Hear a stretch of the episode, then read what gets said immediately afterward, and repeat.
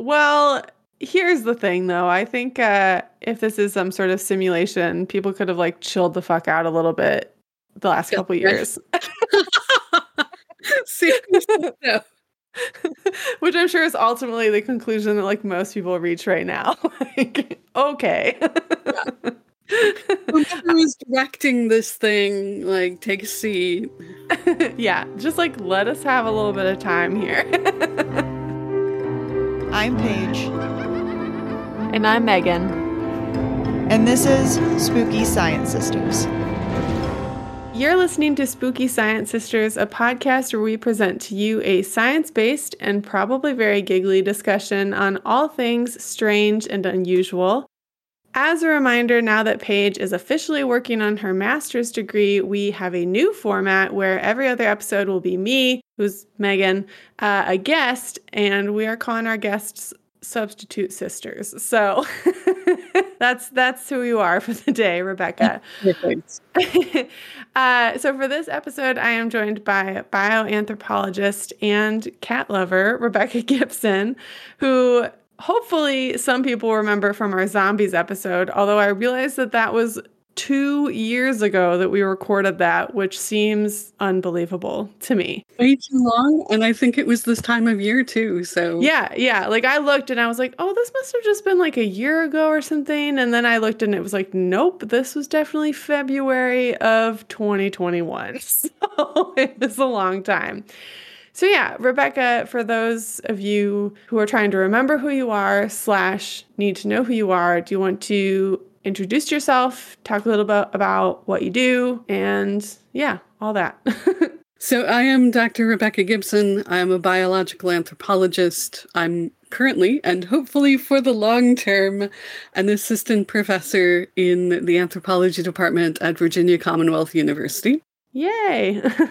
right. I just got that job uh, this past semester, and I just turned in the manuscript for my fifth book. I write about all sorts of things. I write very quickly and prolifically. this book is a continuation of my interest on the bioarchaeology of corseting and I take a textbook that was written in 1908 by a French doctor and kind of dissect it because he talked about what corseting did to women and he was very wrong and he was also very misogynistic. So Shocking. really fun. I translated and annotated the text and it should be out this year from Bloomsbury. That is awesome. I mostly keep looking at corsets and thinking like, you know, that seems like pretty supportive for my back. Yes, in fact, that's a lot of the ways they were used is is to support the body, including as back braces, as like abdominal braces. Totally supportive. Yeah, yeah. Well, and I also keep seeing uh I'm on like you know, vintage cosplay TikTok or whatever. And so I frequently see women who are mm. wearing like instead of a bra, like wearing more of like a corset thing. And they're like, this is great. Like if you have big boobs or whatever. And I was like, you know, that does seem really nice and supportive. Yes, absolutely. I was like, and I know Rebecca would support that. Great. So awesome. Uh, anyway, Rebecca got in touch I don't know, a month ago, a couple months ago, to say that she had a lot of thoughts floating around about cyborgs and the Matrix and robots to discuss. And so here we are because we have needed to do like some sort of, I don't know, simulation, robot, artificial intelligent episode for a while. But first, we will do something spooky. So, Rebecca, has anything spooky happened to you in, I don't know, the recent past? I got this new tarot deck. It is the Phantomwise Tarot by or- Erin Morgenstern. She wrote mm-hmm. The Starless Sea and she wrote The Night Circus. And oh, okay. It's beautiful and it's gorgeous. And I've done two readings in the past month while thinking about this particular person that I have a crush on. Aw. and this person used to be a ballerina. And there is one card in particular that is that's the description starts off a ballerina holds aloft a wand and it's the first card both times oh very nice I'm just going, you know, I don't really believe in this stuff. I do it more as sort of like a clarifying what I'm thinking type of thing. Yeah, totally. Yeah, spooky. Yeah. So as for me, I don't really have anything specific spooky. I mostly just feel very sad that I haven't had a chance to see the new movie Megan that just came out before doing this episode. Which is about spooky robots. Which is about spooky robots. and it's a fellow Megan. I was like, excellent. Do we need more Megans in, in horror movies? So, in general, I think a lot of people find the world of robots and artificial intelligence to be spooky because they sort of go straight to the creepy and dystopian aspects of it. So, and basically, like in my mind, a lot of this, the quote unquote scary stuff about robots and AI can be summed up as like, just go watch some Black Mirror episodes and you'll understand how people are feeling about it, which, like, all of those make me very uncomfortable. But sci fi and horror have for a long time been putting out this idea of like a robot takeover or, you know, a powerful artificial intelligence is going to escape the control of its creators and it's going to, you know, enslave all the people or decide that, you know, they don't you know, decide to kill all the people on earth, blah, blah, blah. And there have been sort of big brains like Stephen Hawking who have warned against the threat of artificial intelligence with him being quoted in 2014 saying that the development of full artificial intelligence could spell the end of the human race. But also, maybe we just never really existed at all. So, Hawking died recently, and yeah.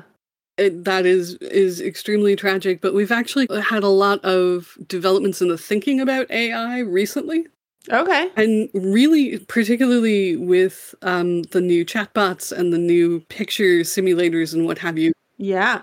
You know, the problem with AI isn't AI, it's us.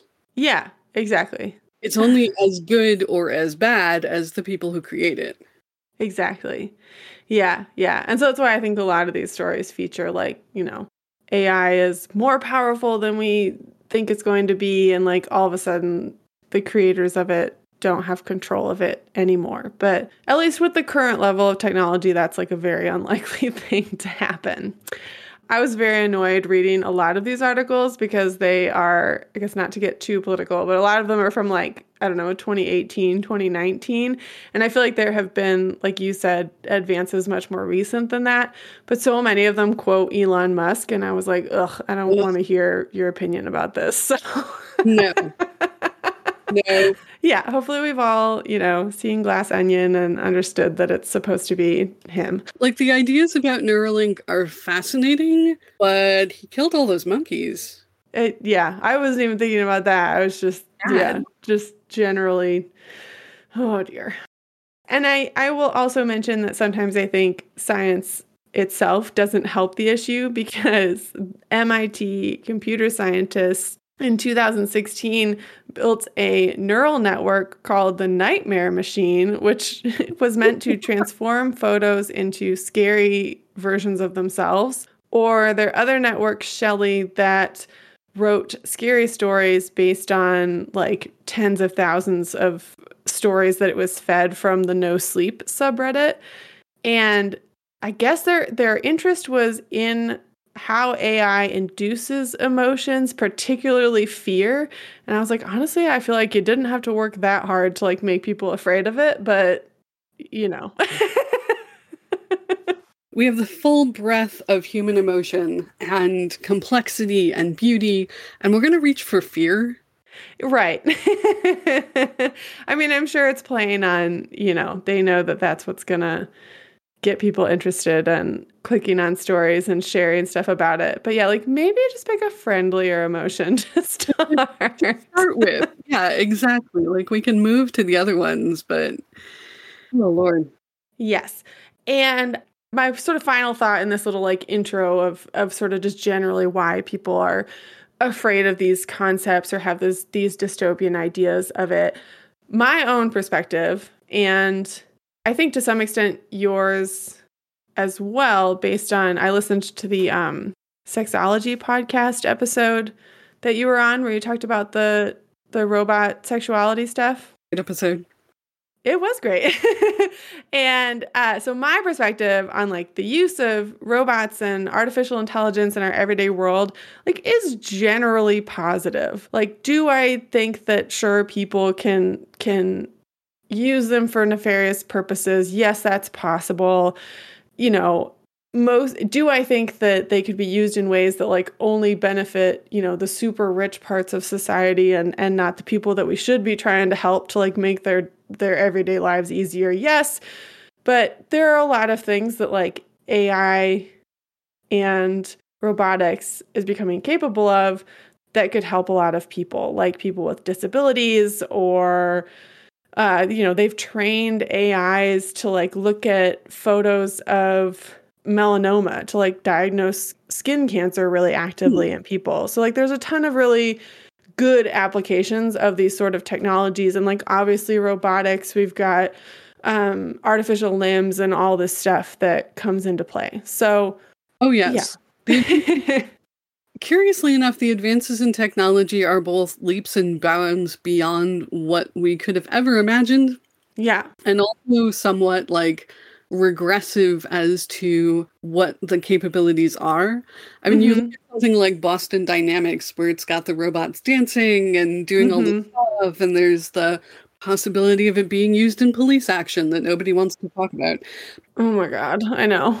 But in 2016, I was in Mhm. London and I went to a robotics exposition, not exposition, but like demonstration slash museum slash Yeah.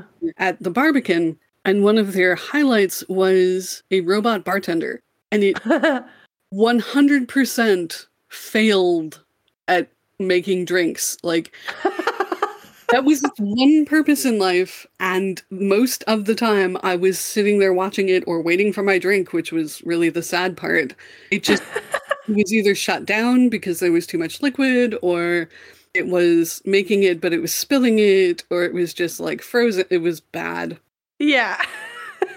good concept bad execution Yeah, yeah, there. Yeah, for the foreseeable future, they're going to be these things are going to be very limited by the Yeah, people you- making them. we don't have to worry about a robot uprising quite yet because the technology is just not there right.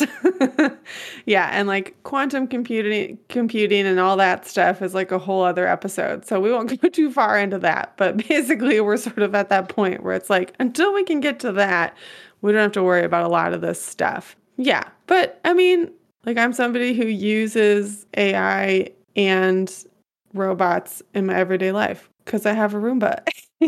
and I use things like Alexa and Siri, which like do rely on um on artificial intelligence to some extent. So absolutely so yeah, I'm either part of the problem or I don't know. I'm definitely one of those people though that feels like I have to be nice to to the robot assistants. Oh yes, definitely. The thing about being, you know, being a person, and this gets into robot personhood too, Mhm. whether or not they could actually even have it, is how you treat things that have no ability to hit back. Yeah. Yeah. So, like, yes, definitely be polite to Siri and Alexa, be kind to your Roomba, at least, you know, to the point of not kicking it or breaking it or anything, because that really says a lot about you as a person and as Right. who's caring for what could turn out to be like the first level of robot dependence. Yeah, totally. And this is probably a good time, but the article that I tagged you in from theconversation.com, which their headline was, Is it okay to kick a robot dog? I was like, okay, guys. And like, this is the question, isn't it? Because Yeah. is it a robot? Is it a dog? Is it a combination of the two? How are Right. you relating to it? And what do you want to use it as? Like, we all know the kicking of the tires on a car to test or yeah, right. the frustrated thump you give your television. Well, this would have been back when cathode ray tubes were a thing, but like uh huh. thump your television to make it work. Percussive maintenance is what my dad used to call it. yeah, exactly. Everything needs a good whack from time to time. Right. Personifying it as a dog, though, is like it changes things. It changes that relationship.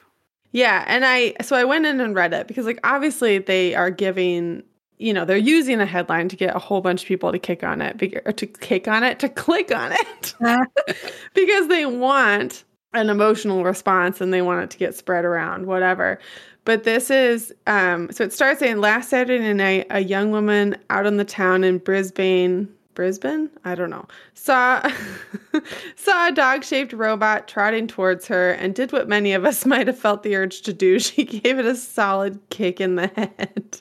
Oh god. And, but it's like so here's the thing about that though is like, you know, they talk about the ethics of it and it's like this was not like a dog robot that looked like a little puppy or anything. It like looked like one of those like nightmare ones from the Black Mirror episode. so it's like I might kick it too. But also I think it was part of some sort of test that they were doing for like the ones that they're potentially going to provide to like police departments. So it's like, well, in that case, sure, like kick the dog robot. yeah. I mean, so this really gets into the heart of the technology being monumentally separate from the potential uses of the technology. Yeah. Like you go into something like nuclear weapons. Mm-hmm. They only have one use. Mm-hmm. That use is bad. We should Yeah. we should we should kick nuclear weapons. But the robot dog has a whole bunch of different uses. And Yeah. shouldn't we as adult human beings living in a society figure out the intention of the robot before we start kicking it? Yeah, probably. that's true. If your first reaction is like kick first, ask questions later, that's probably not a great policy. Are we doing anything here useful by adding more violence into the equation? Fair enough.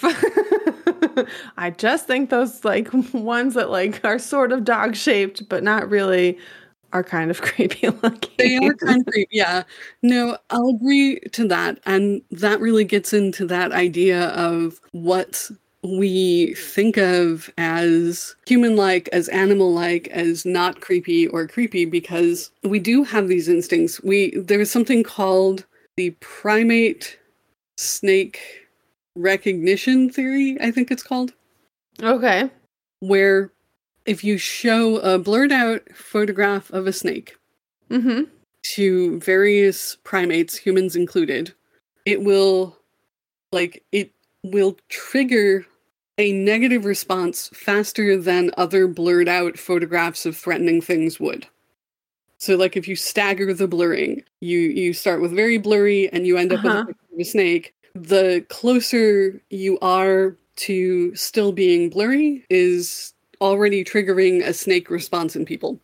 Oh. So the idea is we have this primal fear, and I won't call it instinctual because instincts are something uh, different than this, but Sure. a- an inbuilt type of fear towards things that look like snakes. They don't even really have to be. Yeah.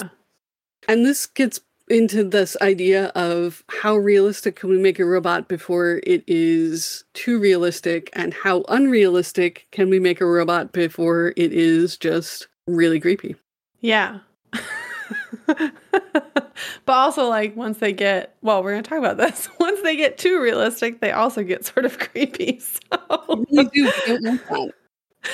Yeah, yeah. Uh, that story though about the snake sort of reminds me of the uh, people who, for a while, were like putting um, cucumbers on the ground behind their cats. Oh my god.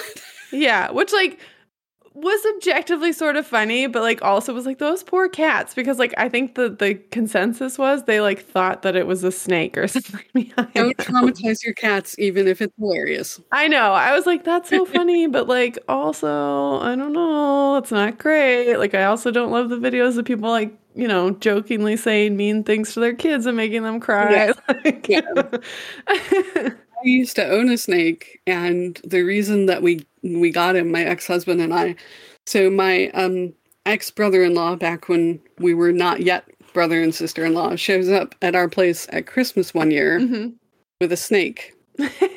He's okay. like, I know you guys like snakes, and he was in my dorm room, and the guys were teasing him until he sprayed. So I decided Aw. to rescue him and bring him to you. He traded him for a dime bag.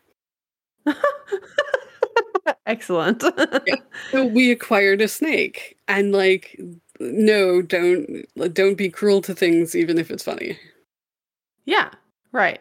Right. Yeah. And like, yeah. Well, and I guess like sort of my brain was going there because it's like, well, people are like weird about animals as well. Like animals as pets and like seeing them more as like property than yeah. So like it robots are like a whole other I don't know, thing, reckoning, I guess, that we're going to have to go through as a society if we like continue to sort of introduce them into our everyday life or make them more and more human. Right, because we see technology itself as disposable, but Yeah. then into the personification aspects. Can is technology disposable if Yeah. It sits up and begs for treats? Right. Well, and like, I I'm sorry, I'm on such a tangent right now. But like, at what points, like, let's say that they make super adorable, like, robot dog pets, and it's like now the trend with your phone and all this other stuff that you buy is like basically planned obsolescence or whatever. So it's like, Mhm. so you have this thing that like seems like a real dog and seems like a real pet, but like, is it just gonna be like designed to just sort of fall apart every two years? Like, that's traumatic. That has been a subject of discussion amongst experts in robotics technology. yeah. And like, if you do have something that falls apart, are you going to replace it or are you going to keep that thing that is no longer working? I have, so I'm a total pack rat. I'm not a hoarder, but like, I keep mementos and stuff.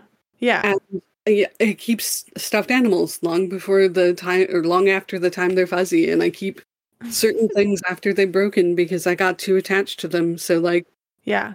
are you going to have a garage full of, you know, I know, like technology that doesn't work anymore.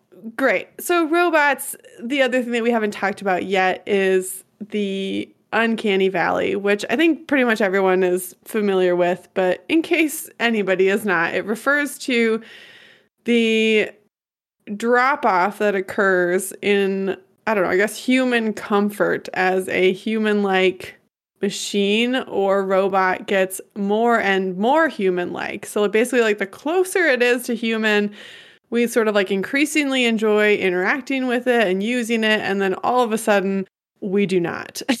yep. and the um you know there's been work done to sort of like look at people's brains in in MRIs and stuff to understand what part of the brain this is this is activating and all that but a lot of times like being on the part of the internet that likes to sort of post like vaguely spooky things on TikTok and everything I see this like I don't know meme circulate from time to time that we have this reaction because like at some point during our evolution you know there must have been something that was like almost human but not really. And like that's why it kicks in this like primal fear for us.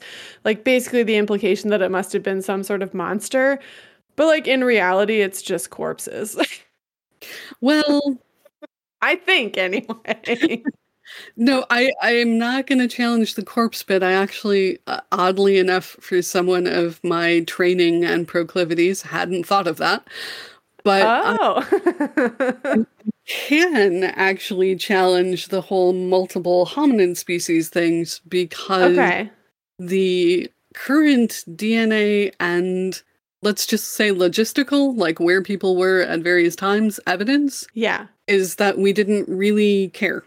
Yeah, so that was one of the other things, yeah, that I had in the notes was that saying like I sort of had speculated at one point like maybe we were just sort of like always dicks to people who were others, like at a time where there were other hominids running around and it was like a prejudicial thing, but We actually loved them. yes, we were getting busy with them for a long time. There's a lot of Neanderthal blood that made its way into the human genome. Yeah.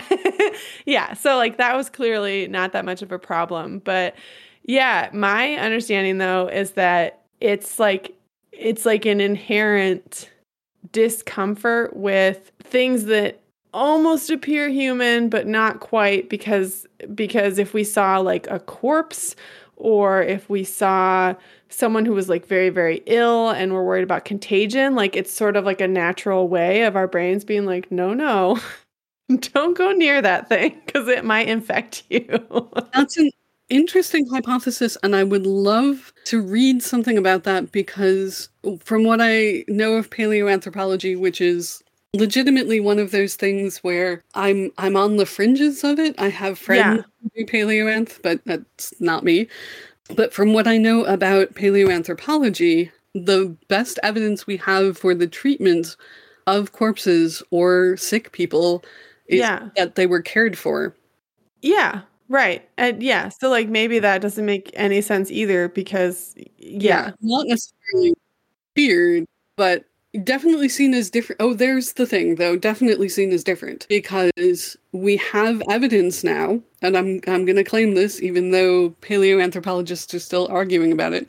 We Uh-huh. have evidence now that Homo naledi, which is dated to about 250,000 years ago, Uh-huh. Tried, or rather succeeded, in concealing their dead in their rising star cave system. And this Oh. this was not an easy journey. This was not like you go inside the cave and you drop off the dead and everything's fine.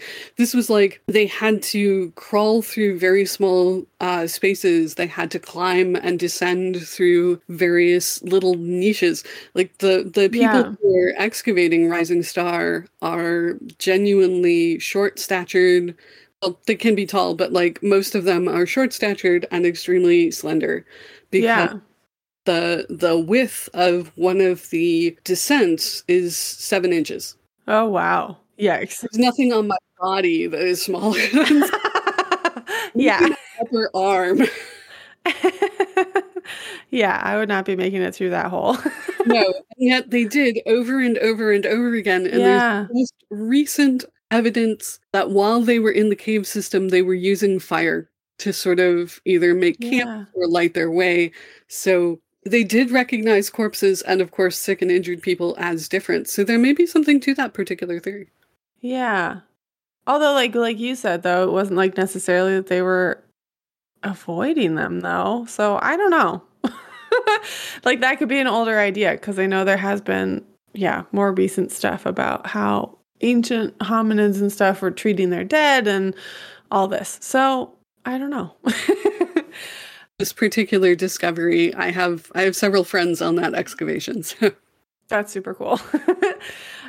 so, obviously, I was going to make Rebecca talk about this uh, because, as I mentioned earlier, I listened to the sexology episode that you did about the, yeah, the book you wrote about like robot sexuality and like having sex with robots, basically. So, I feel like I cannot miss out on the chance to, I guess, ask you at least, I don't know, just like the elevator pitch, the whatever you want to say about that in the context, I guess, of this episode. A couple things going into it, which, like, hopefully you can educate me better about, is one, I from that episode, you talked about like getting the skin samples for the for the um I don't know if it's like for a RealDoll or like for some sort of both RealDoll and Sinthetics.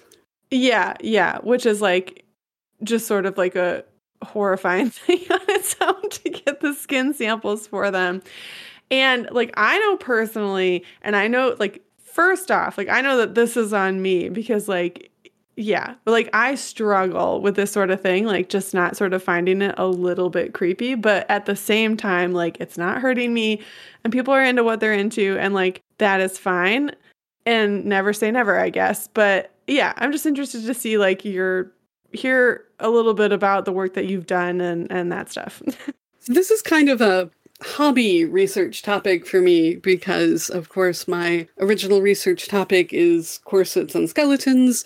And then I saw a call for papers at one point that was like, talk about robots and culture. And I thought, wow, there's a lot of movies out there where people are in love with or attracted to or in romantic relationships with robots. Let's do that. Right.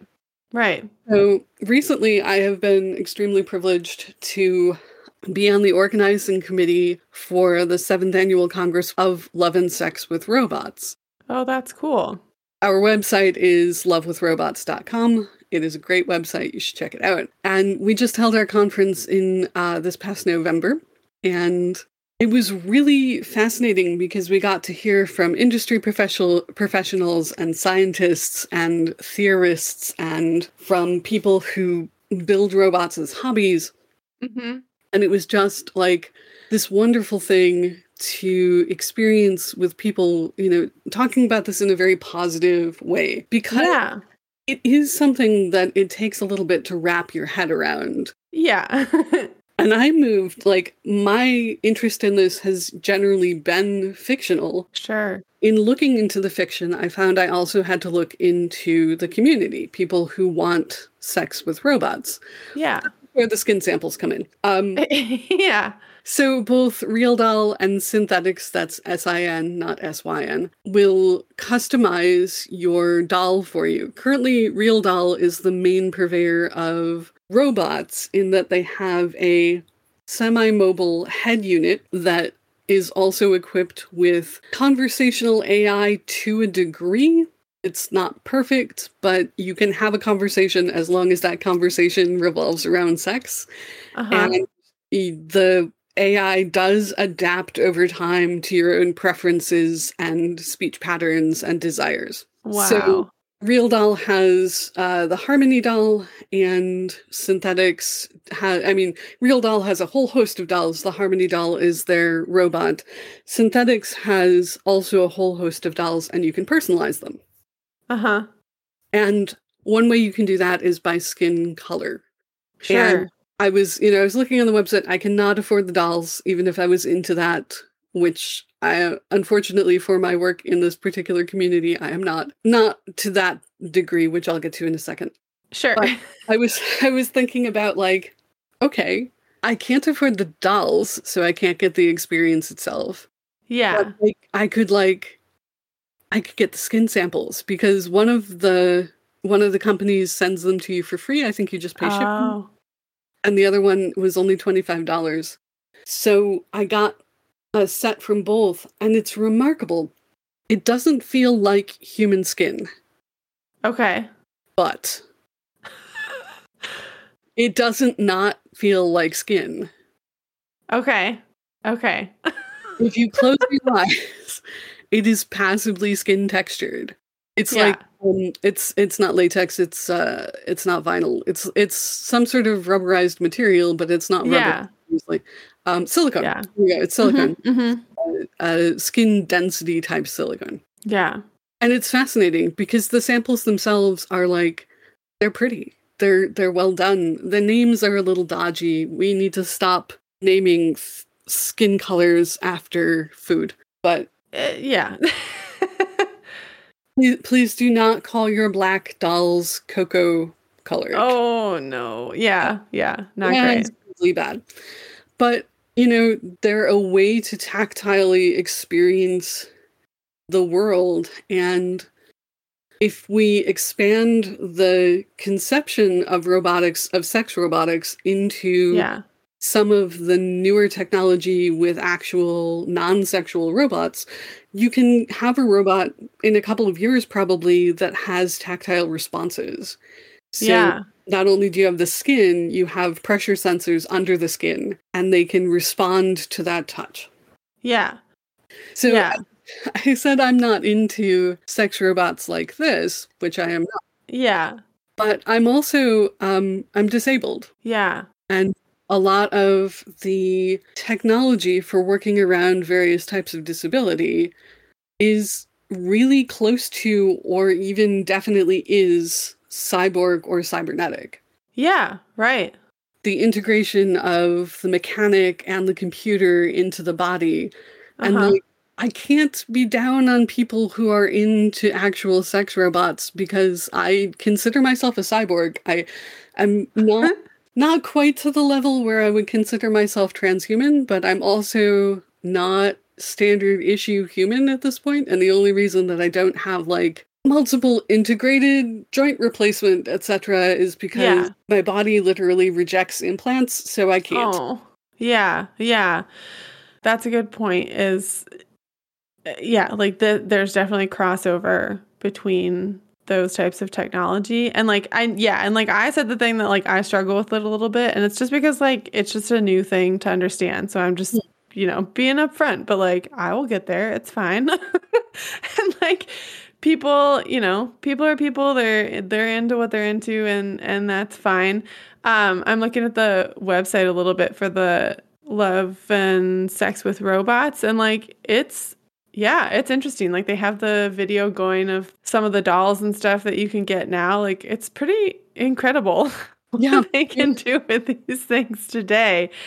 And we have this wonderful conference. It's it's like legit international respectable conference where we sit around for a couple of days and discuss technology desire um Yeah. how, how desire is expressed and what people want from their robots and how yeah we can get this to them and all of this stuff it's really great Yeah.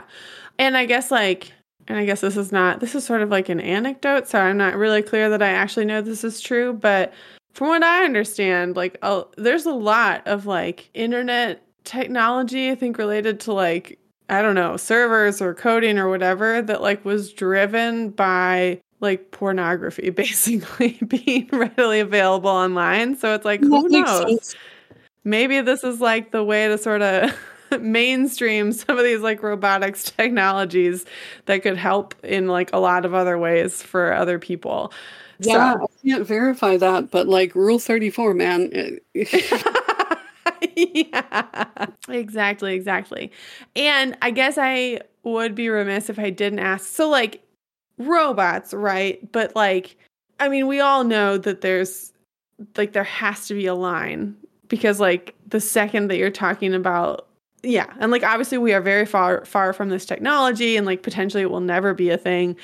But like we're not talking about like sentience or like consciousness here in the case because like that's sort of when it gets a little like oh i don't know if this is like an ethical thing that can happen but i'm sure you have thoughts about that See, I don't know. I wish I could like wave a magic eight ball and look into the future and we're going to get there because mm-hmm. if we could, that would be super cool. I just like jumping back to what I said at the beginning, it's really down to the programmers. So, do, yeah you, do you know about the robot Sophia? yes i think i've seen videos of her i find her sort of scary Yeah. Sophia is a conversational robot. She's also ambulatory. She walks not very quickly, yeah like she's ambulatory. And yes i've definitely seen videos of her like she can turn her head and she can nod and she can talk and she uh-huh answer questions.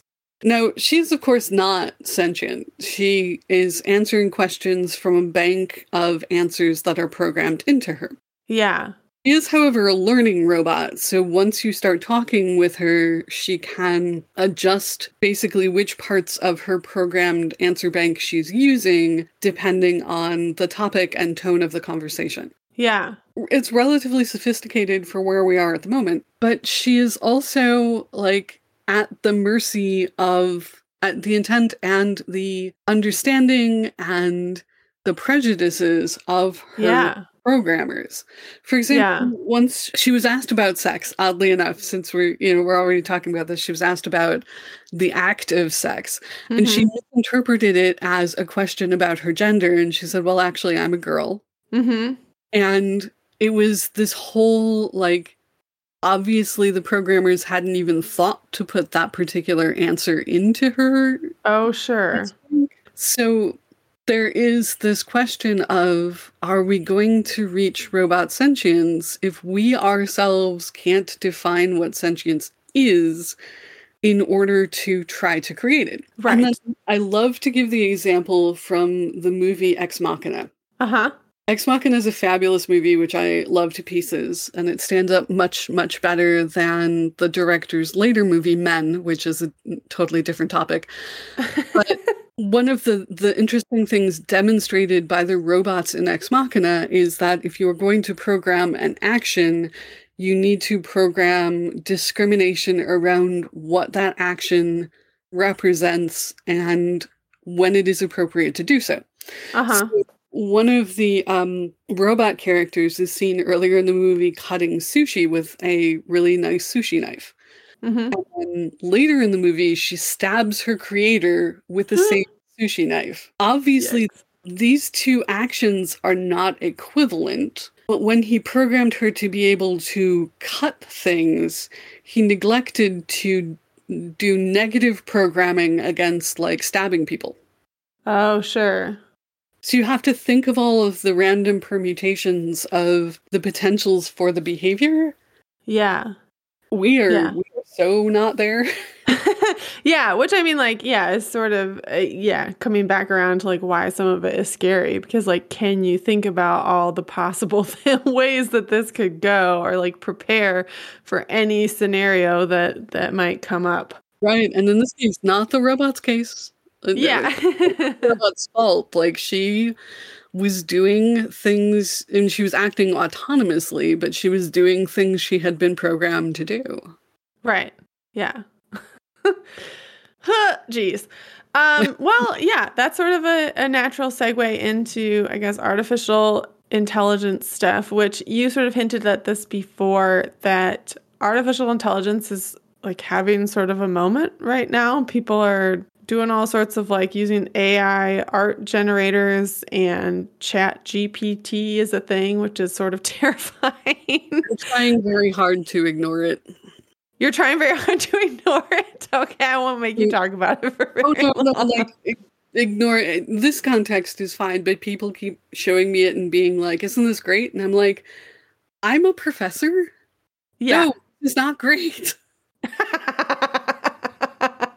I want students to write for me. I don't want them Yes. to do whatever this is." yeah, it's very I mean it's interesting and like it's it's interesting that it can, you know, write out stuff as well as it can, but yeah, I've messed around with it a little bit and you know, told it to do a few things and it you know, like it I mean it generates decent stuff, but like not I don't know. I feel like you can still tell that like it's not not written by a person. But then again, what I mean, I know that I input the information, so maybe if somebody gave me something that wasn't, I wouldn't be able to figure it out. I don't know. I've tried to work around uh, that type of bot in my classroom by doing very targeted assignments for which you need the specialized information of my classroom to complete. mm-hmm. At last semester, I had 270 students. Probably Oh somebody slipped something by me, and like at this point, if it's good enough, I'd screw it. Well, Yeah. it's your tuition money you're wasting here.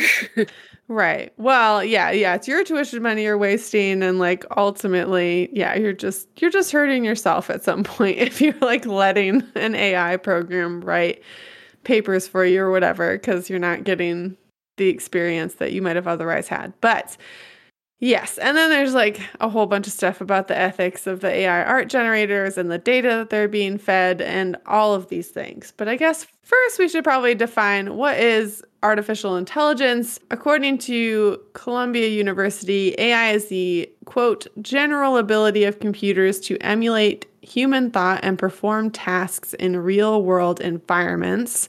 And I think I initially had something in here about machine learning as well, because it's sort of a part of AI, but AI encompasses machine learning, deep learning, neural networks, computer vision, and natural language processing. And I think the important thing here is that, like, a lot of people in this sort of like dystopian, scary stuff, like, go straight to, well, like, artificial intelligence means like sentience and consciousness and all this stuff. And, like, it doesn't necessarily mean that. Like you're you've definitely already interacted with AI and been extremely Yes. frustrated with how not sentient it is because like I guarantee at some point in the last year you've called your bank.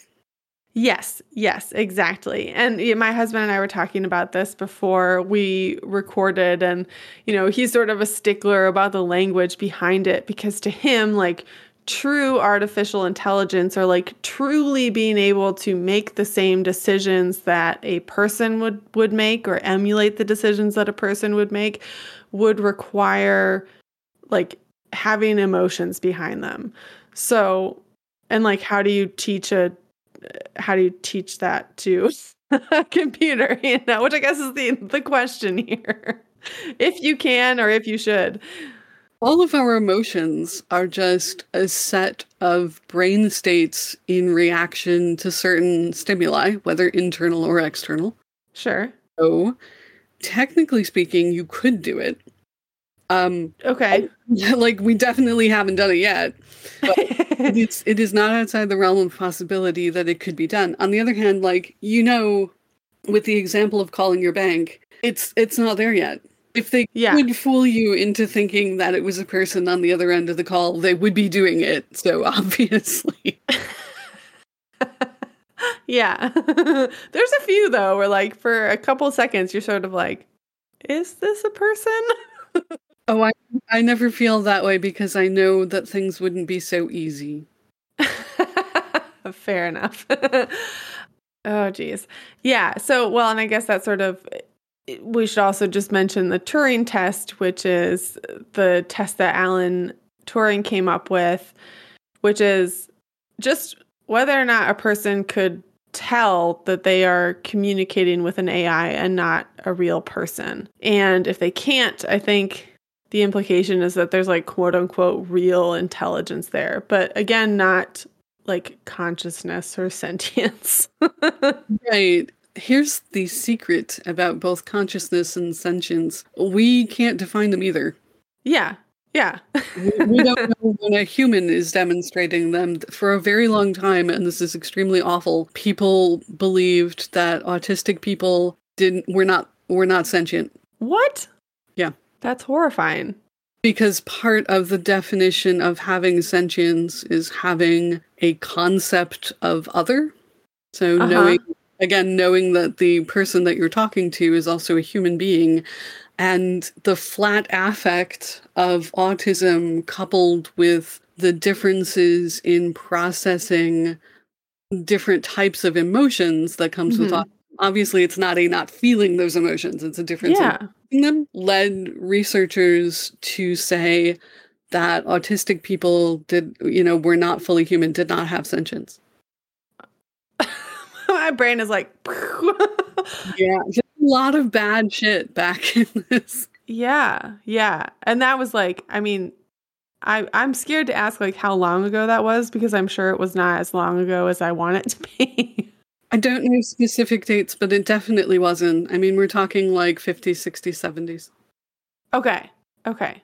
Well, that's okay. At least you're not telling me it was like the 90s, although I know like just from growing up, like there, yeah, we're learning so much about that disorder and just like neurodivergence as a whole. And yeah, it's like becoming a whole new world. Um, yes. So great. The so so the scary thing for people about artificial intelligence, and we've sort of been touching on this the whole time, but boils down to a couple things. We're either afraid that of like something that we see as more intelligent than us is going because it has access to like limitless information, sort of like in the I don't know Age of Ultron style here, uh, gains consciousness, takes over, and starts treating us like lower beings. And to me, that sort of reads a lot like some sort of like guilty conscience or like projecting like how shitty we are to like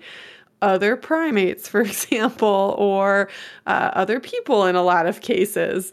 Yes. Um, like we sort of see it as like, well, if there's this thing that's better than us, like it's definitely going to decide that like we are less than. But I guess that brings us back to your point that any AI is going to be trained with the biases of the person that made it. So, and like we all have inherent biases. So, so I don't know. so maybe it would be terrible. No, there was a, a recent study of facial recognition software Yes.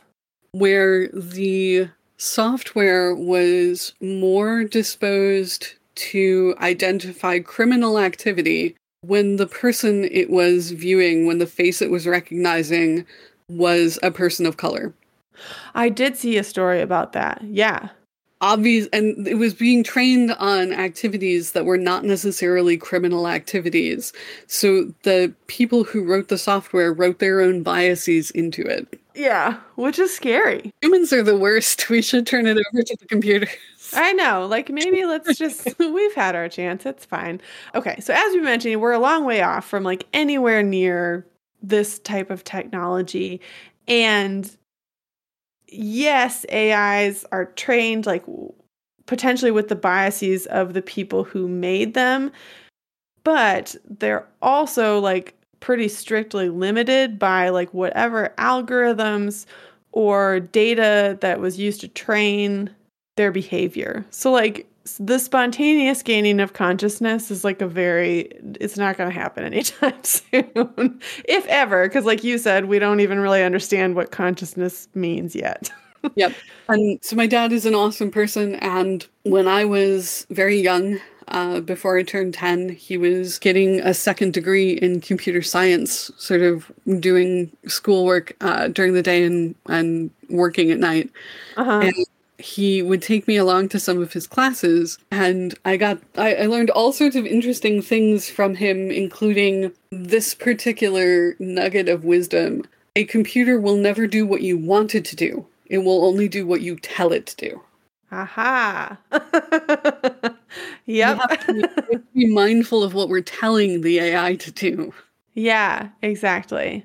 Oh, yeah, that's the perfect way to phrase it. Yeah. And then the other aspect of AI that maybe freaks people out is that, again, it's susceptible to whatever the creator or whoever's using it tells it to do and the information that they give it. So there's obviously a chance that somebody could make one for nefarious purposes. oh yeah absolutely Yeah.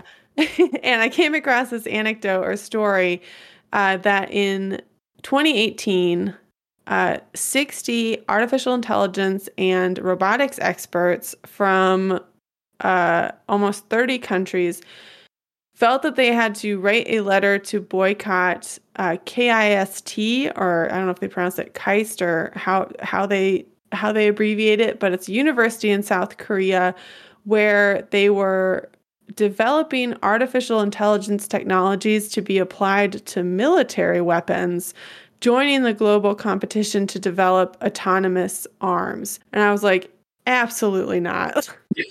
yeah Holy shit. That sounds like a bad idea. Uh, and stressing that, you know, this this group of AI and robotics experts were going to like boycott, I think just like interaction or working with people at the university until it was made exceptionally clear that there was like in the intention of there still needing to be like very meaningful and human control of these weapons. You can actually see this particular problem with, sorry to bring it up again, but Tesla. Oh, I was just gonna say the same thing. So like- it's fine. the self-driving cars. Yeah. which, you know, on one hand, you want human control or at least human oversight because any system where split-second decisions need to be made is going to be imperfect. And yeah. even if it were closer to perfect, it's the trolley problem. Yeah. For anybody in the audience who doesn't know the trolley problem, the idea is a trolley is going along a track that divides into two. On one side, there is one person who will die if you hit them. On the other side, there are many people who die if you hit them. It's all, all at the flip of a switch, and you are in control of the trolley. Which one do you pick? Now, the operative version is that you are supposed to pick the least harm possible hmm but the trolley still ends up killing a person. In the form of self driving cars, there are often many, many more decisions that a human could do the analysis for and choose. For example, if hitting the brakes isn't going to be a thing, they could turn the wheel Um, yes, possibly the car reacts faster, but they haven't been. Like they haven't been reacting faster than Yeah. human drivers. So it's really it's like an expanded version of the trolley problem that also Totally. might like lock you out of your own systems and spontaneously catch on fire. So like let's Yeah. let's keep human interaction in here. Yeah. Y- right. Well, and there I mean there are like some truly terrifying videos of them like showing Tesla Teslas by themselves or Teslas against like other vehicles that companies have created like autonomous driving technologies for and them just like like basically just railing like crash test dummies that are being, you know, pulled on a track or whatever across the road or yeah, or like just how do you I mean it's literally the trolley problem because you'd have to decide like what if there's elderly lady uh crossing the road but then there's also like a group of school children or something crossing the road? Like like which one is it okay to hit? But like you know a lot of people myself included like might choose to i don't know like crash the car into a wall or something to like Right. risk myself over like having to choose between like which people do i hit or something like that And that's the thing is these algorithms are trained against harm to the vehicle or the passengers. So they Right. will resist you trying to do that. Ugh, That's not great. So there's some complicated stuff there. This episode is brought to you by Shopify. Forget the frustration of picking commerce platforms when you switch your business to Shopify, the global commerce platform that supercharges your selling wherever you sell. With Shopify, you'll harness the same intuitive features, trusted apps, and powerful analytics used by the world's leading brands. Sign up today for your $1 per month trial period at shopify.com slash tech, all lowercase. That's shopify.com slash tech. Great. You've sort of naturally led us through this, uh, whether you meant to or not. Because you mentioned the Matrix, and now we're going to talk about simulation theory. It's so fascinating. Can you really tell? oh, yeah. I, I honestly, I don't know anymore after reading that. I did. I mean, I started being fascinated with The Matrix. Like, I watched the original one back in 1999 when I was 18. Uh-huh. And so I've been thinking about this for almost 23 years now. Yeah.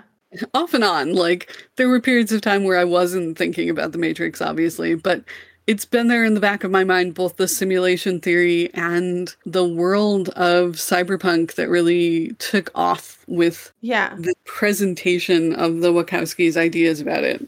Yes, yes. And uh, yeah, we'll kind of get to this, but it's like the idea of the matrix and sort of some of the sim- simulation theory stuff is like it's it can sort of be split into two different ideas cuz like in the matrix, the people are real Yep. for the most part. They're just experiencing a fake world or a simulated world. But like the people themselves exist and like their brains exist, all this stuff, like making all these decisions within this simulated world. The other side of like simulation theory is like nothing is real. Yep. like we there's no physical version of us. We're just computer simulations running around. we're, we're the dream of an interdimensional gremlin or something. yeah, or we're like some kid playing a video game however Yes. long in the future. so, which like I don't know which one of those is scarier. It's unclear. I, think the video game idea, because then they could capriciously decide to turn you off. Uh, shout out True. to my very good friend Jeff Rauner, who wrote a really excellent short story about that. It's called New Game, and it is in his second collection of short stories, and it is really, really good. It's about a person who is bad in life and sent to hell and has to create torturous video games in which he himself takes part. And he gets redemption via being tortured through these video games and he manages to sort of save his younger brother through his own redemptive efforts. Very cool. Well, we will, yeah, we'll try to find that and then link it in the show notes so people can go read it um, or find a copy of it. So yeah, so there's sort of two sides, I guess, to this this whole idea. But I guess on the like everything's a computer simulation that's being played out, uh, that idea gets like launched in a 2003 paper that was written by philosopher Nick Bostrom titled "Are We Living in a Computer Simulation?" and uh, Rebecca, have you read this paper? I have not. Um, Okay. In, in 2003, what was I doing? I was um, telemarketing for a funeral home. Oh, there you go. Very spooky. Not not Oh. fun. Yeah. Like imagine cold calling people and asking them if they would like a free burial plot. well, you know, we all we all gotta go somewhere. Yep. So no, I missed that one. okay. Well, I did the usual thing, uh, academic thing, and read the abstract and the introduction and conclusion, and mostly just like read other pieces of media summarizing it. Mostly because I am not a philosopher, and I was like not clear that I was gonna get the message of it uh, otherwise. But I think I can at least lay out the basics and you can let me know if any of this sounds completely insane. Um, so he proposes three options a trilemma, which I love that that is a word because I didn't know that that was a word before, even though it makes perfect sense that it is. um, and he says one of them must be true if we assume that in the future we will have the technology to simulate new realities with conscious beings in them. I love a good if then problem. Yeah. um, sort of the heart of AI, really.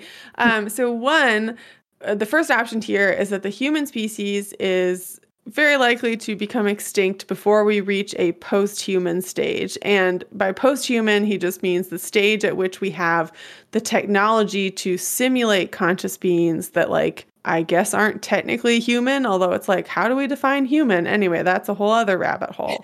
um, so basically, we just never even get to the point of having that technology. Two, even if we have that technology, it's unlikely that we would run many of these quote unquote ancestral simulations.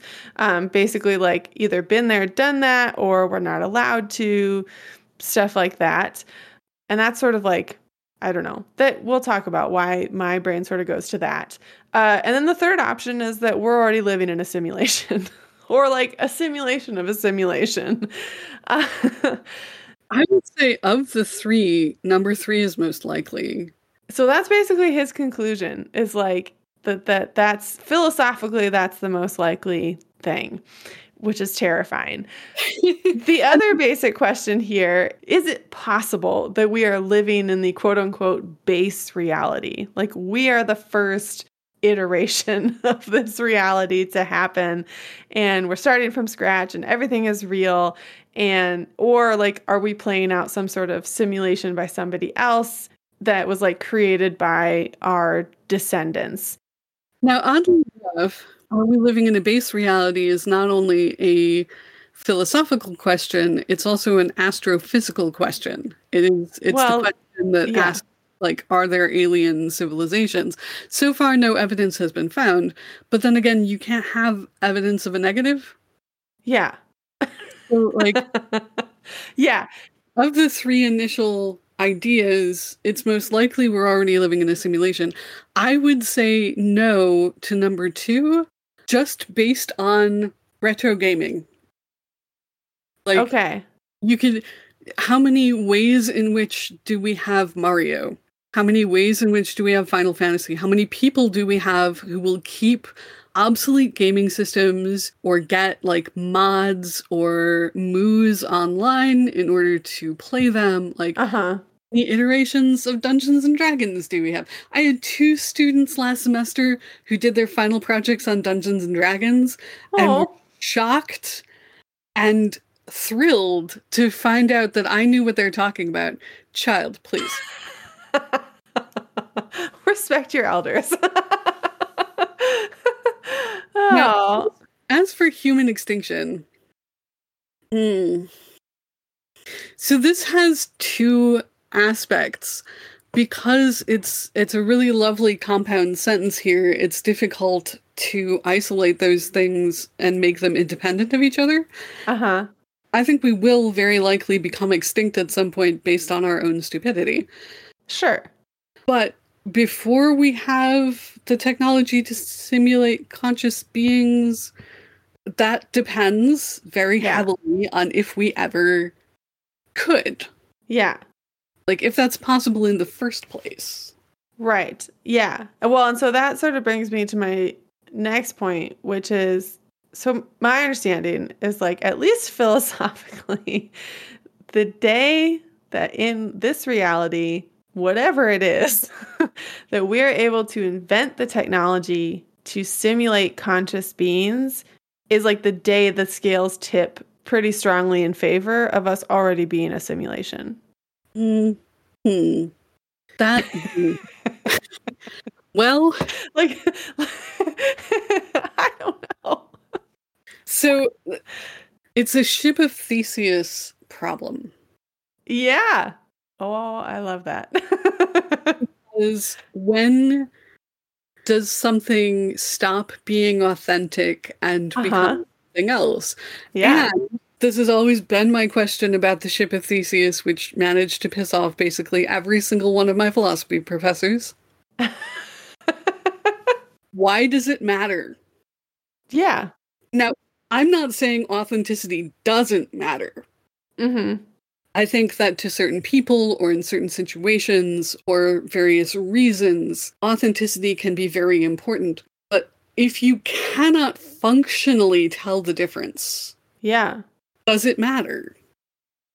Right. Well, yeah. I, I sort of thought some of the same things when I was looking into this. Like, okay, so I'm a simulation, but like, I- I mean, I guess that's sort of freaky, but also like, yeah, does it matter? Because I'm still experiencing the things that I'm experiencing, and like, it is what it is. I can't do anything about it. Yep. I mean, that's basically my entire take on parts of the Matrix that yeah. didn't make sense to me. Like, Uh huh. I, when I first watched it, I was very upset with the character of Cypher. Okay. Cypher is our Judas character in the first movie. He's the one who turns everybody else in and tells them where to find Morpheus and uh, is supposed to escape back into reality. Okay. And he wants to be fooled. Uh huh. He doesn't care about authenticity. And so we have this idea of if the structure is in depth enough, if we can't tell, does it matter? Yeah. If we're in a simulation right now, I have a drink in my hand, I have a computer in front of me, I've got an apartment that is well stocked with food and clothing. Uh huh. I- I'm comfy. Yeah. Yeah. Well, okay. So here's my other point about that. so, eh, yeah. So, like, to your point, does it matter? Um, in a, an article, this guy, this astronomer David Kipping, says that, you know, arguably it's just not testable as to like whether or not we live in a simulation or not. So if you can't falsify it, like can you really even say that there's like science there that you can do on it? And he said that he favors like Occam's razor in that like the simulation hypothesis is like very elaborate and requires all this crazy stuff. So like probably we're real. Well, here's the thing about Occam's razor.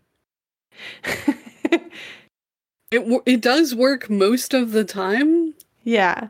but just from personal experience, and of course this is an, an this is anecdotal. This is not scientific. Uh-huh. There has never been a day in my life when what has happened has taken the simplest path or used the simplest explanation. Fair enough. This, this extends to my lengthy attempt to figure out what's wrong with me and to get diagnosed with this yeah. you know this disease so i have ehlers-danlos syndrome which is a collagen condition that's genetic Mhm. and like the the people who have eds we call ourselves the zebras because in medical terminology doctors are told when you hear hoofbeats, think horses, not zebras. Look Yeah. for the simplest explanation. We are not the simplest explanation. And I think that using Occam's razor when you could think more broadly and other options are not impossible Yeah. is reductive to the point of excluding things that could better completely explain the universe that you're living in. Yeah. Yes. Uh, uh, yeah. Also, something that managed to piss off every single one of my philosophy professors. I talked back a lot. Yeah. Well, that that's probably a good thing. Um yeah. So okay. So here's the other thing is that you said like, you know, you're you've got a drink in your hand, you're happy in your apartment, all this stuff, but like but like lots of very terrible things happen to Yes. a lot of people. So many things, so many bad things happen. And it and I just like so like I so my thoughts are like okay let's say that we're part of some simulation and someone in the future is running it. And it like how can you ethically do that though? Like how can you Well, you like can't, but yeah. like sometimes people don't do things ethically, and that actually comes into that Matrix simulation too. yeah. Agent Smith gives a very cogent explanation at the end of the first Matrix movie about how the human brain is not conditioned to be happy all the time. And it's true, we don't like, we want happiness, mm-hmm. but we don't, we need a variety of things. If things go too well, we tend to rebel against that. We, we even create problems where there aren't any. And then the, yeah, I've So- never done that And in the fourth movie, the analyst sums it up as people longing for what they don't have while afraid of losing what they do.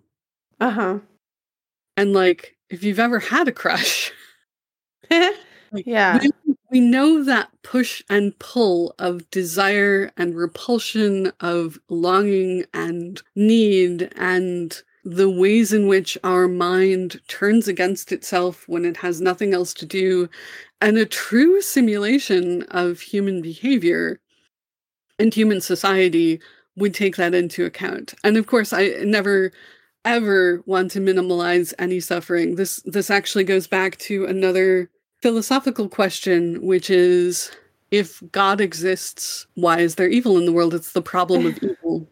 Yeah right If God is all powerful and could do anything with this world, wouldn't that God stamp out evil because that is in the best interest of people? yeah But the flip side of that question is the question of free will. yes What if God, in this case the simulator, isn't introducing the chaos and the suffering and the conflict? It is the free will of the people who won't accept that perfection. yeah it's hurting my brain Well, see, then you're you're reacting appropriately.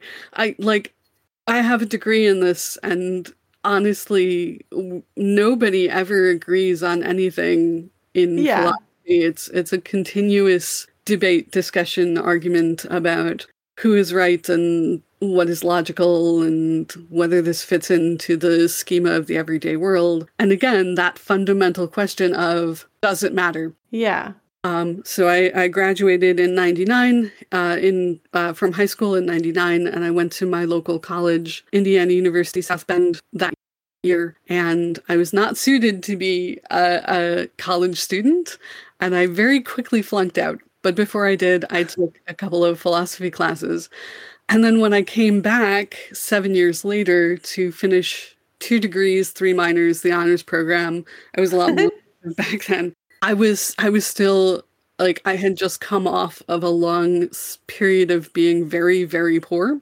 yeah And my question for all of the philosophy professors was why does this matter? Who cares what God is? Who cares if we're in a simulation that doesn't put food on table? yeah That doesn't solve anything. And it's it still doesn't. Like this is Yeah. all fluff. yeah, yeah. Well, here's the thing though. I think uh, if this is some sort of simulation, people could have like chilled the fuck out a little bit the last Yeah, couple years. No. Which I'm sure is ultimately the conclusion that like most people reach right now. like, okay. Whoever directing this thing, like, take a seat. yeah, just like let us have a little bit of time here. okay, well, I feel really good about this. This was super fun to talk about. I don't know. I'm to go lay in bed and think about it for a while. um, do you have anything else about robots or artificial intelligence or simulation theory that you would like to share before we wrap up? I want to take a minute to talk about what I'm going to do with this book on the Matrix. Yes, please. So I was really hesitant about the fourth movie because the first movie was great and the second and third were meh. hmm Like the Animatrix was cool, but almost nobody watched it. Mm-hmm. And so the fourth movie was like gonna make or break.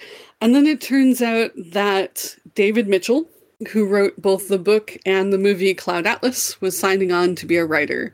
The. Wachowskis uh, worked with him on Cloud Atlas, so they already knew him. And while viewing the fourth movie for the first time, I realized that the background music, the soundtrack, was in some places identical to the soundtrack of Cloud Atlas, which puts it canonically sort of in universe. Oh, okay.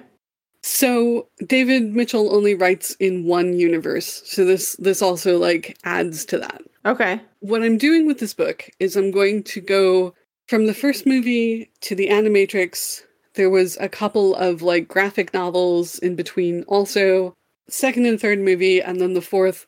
And I'm going to look at this idea of transhumanism.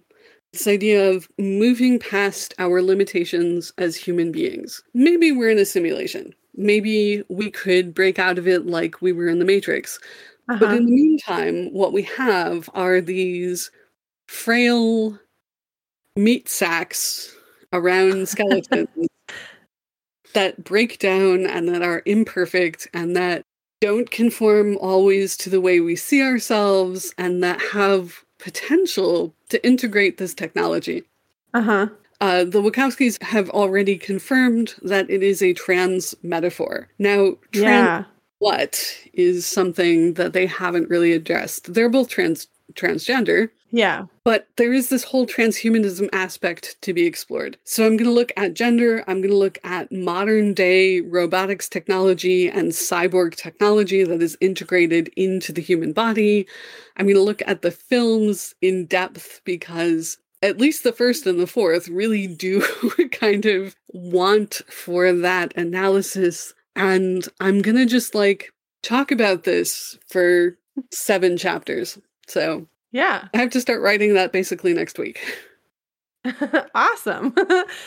I have a huge outline, so it's it, it should go pretty smoothly. nice. Perfect. Well, I guess so we talked about your book. Did we talk about like where people can find you at all? No, If so you'd like. I, I'm on Twitter as long as it's a thing at our Gibson Girl.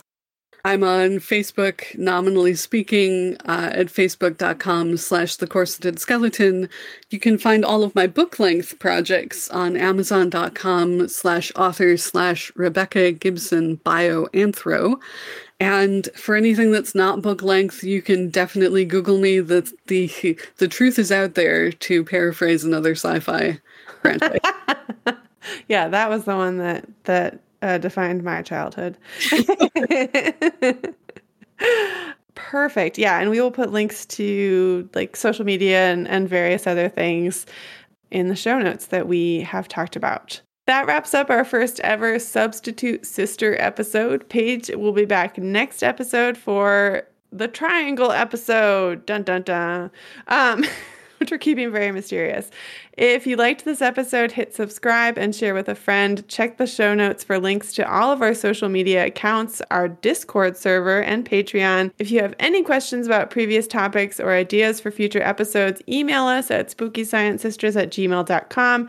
As always, thank you for listening and stay spooky.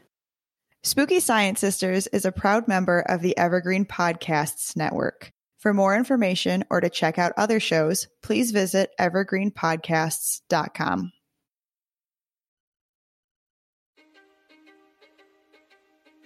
History is complicated. The story of human progress is long, messy, and riddled with controversies big and small. On Conflicted, we dive headfirst into history's most infamous events and contentious figures. We try and untangle the good from the bad, the fact from the fiction, and the monsters from the misunderstood. Was Genghis Khan a murderous butcher or a civic pioneer?